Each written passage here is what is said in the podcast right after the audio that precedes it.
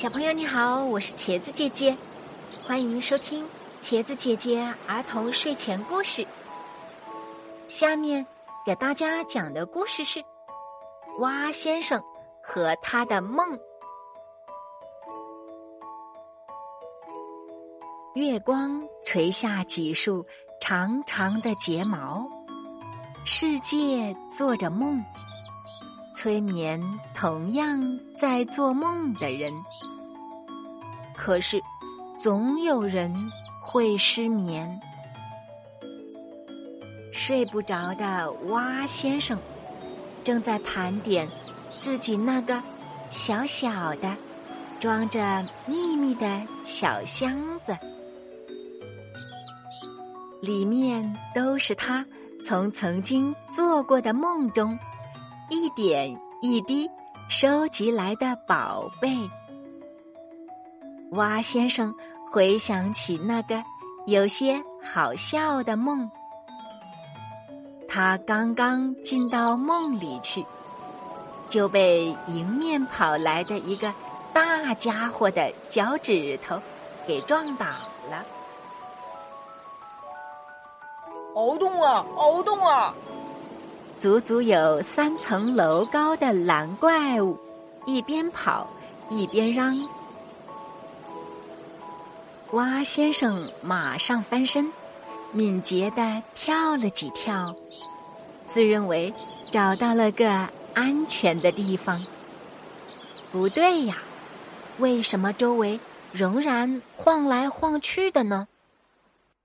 一低头，他看见。自己紧紧抓着的，是一片蓝蓝绿绿的毛发。他跳到蓝怪物的尾巴上了。啊！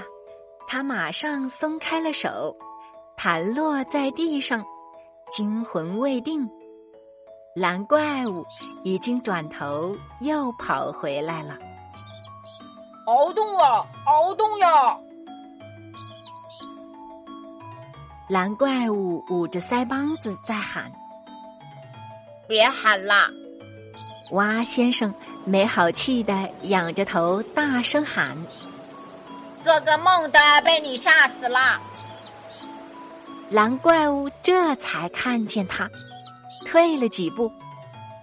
蓝怪物咧着嘴巴对他说话：“对不起。”我只是因为牙疼。他的发音怪怪的，蛙先生终于听明白了。呱呱，你牙疼对吧？我来帮你吧。蛙先生说着，举起胳膊，从天上拽下来一小片云。呱呱，在我们那里，牙痛的时候要拿河底的淤泥把虫牙裹住，然后用云朵包起来，过上一天一夜，它就自己脱落了。呱呱。哦，哈好吧，我不干。蓝怪物跺着脚喊。蛙先生扬一扬手中的小云片。说道：“呱呱，不是特别疼，忍一忍就过去了。”他让蓝怪物把头低低的伸到小河水面上，用力张大嘴巴，然后他跳了下去，从河底挖了满满一捧乌黑乌黑的、最棒最棒的泥土。把那颗虫牙裹得严严实实，然后把那一小片云朵扯过来，包住了牙齿。蓝怪物合上了嘴巴，看上去好像腮帮子里藏着一颗糖，说话却还是怪声怪气。谢谢你。有一天，蛙先生收到了蓝怪物从梦里寄来的礼物，一颗打磨的雪白的蓝怪物虫牙和一张棕榈叶卡片。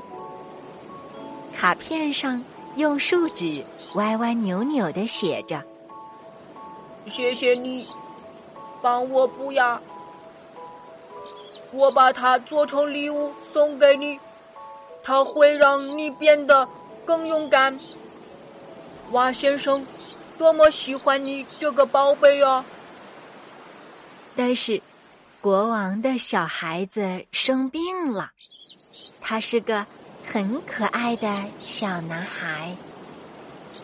医生说，他做了一个噩梦，被吓醒后，就再也不肯睡觉了。蛙先生决定把他的宝贝送给小孩。